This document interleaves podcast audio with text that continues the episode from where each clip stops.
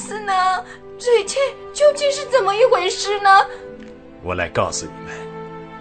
虽然女巫知道那古代的奥秘，可是她不知道还有另外一种更古老、更高深的奥秘。她晓得的东西，最早也只不过是从有生命的时候开始。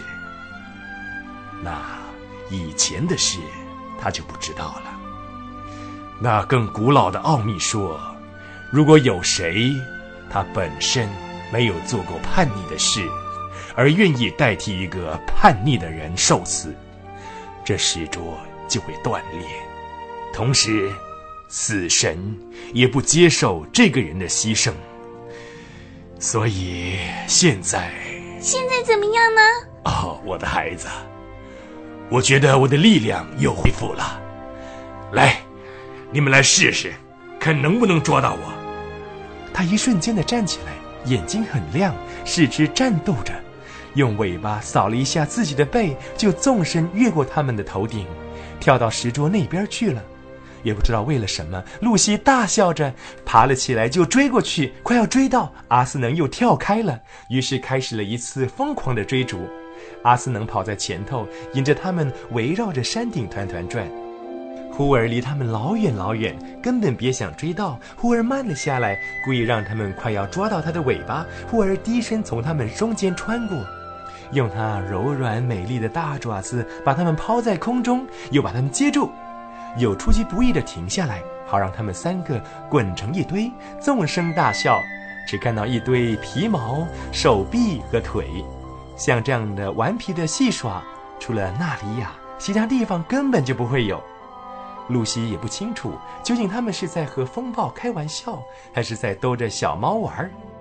最使他们感到奇怪的是，到了最后，大家停下来，在阳光中喘气，两个女孩居然一点也不觉得疲倦、饥饿或是口渴。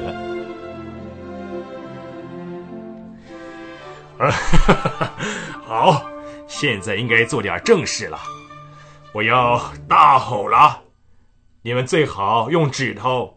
塞住耳朵。等他们预备好了之后，阿斯能便站起来，张开口狂笑，脸色变得非常可怕。他们吓得都不敢看他一眼。他的吼叫声爆发出来，前面的树木都像风吹草烟一样弯曲了。他吼叫之后，开口说道：“我们还有一段很长的路要走，你们骑在我身上，让我带你们走。”说完，蹲下身子，让孩子爬在他那温暖、柔和、金黄色的背上。苏珊在前，紧紧抓住他的鬃毛；露西坐在后边，紧抱着苏珊。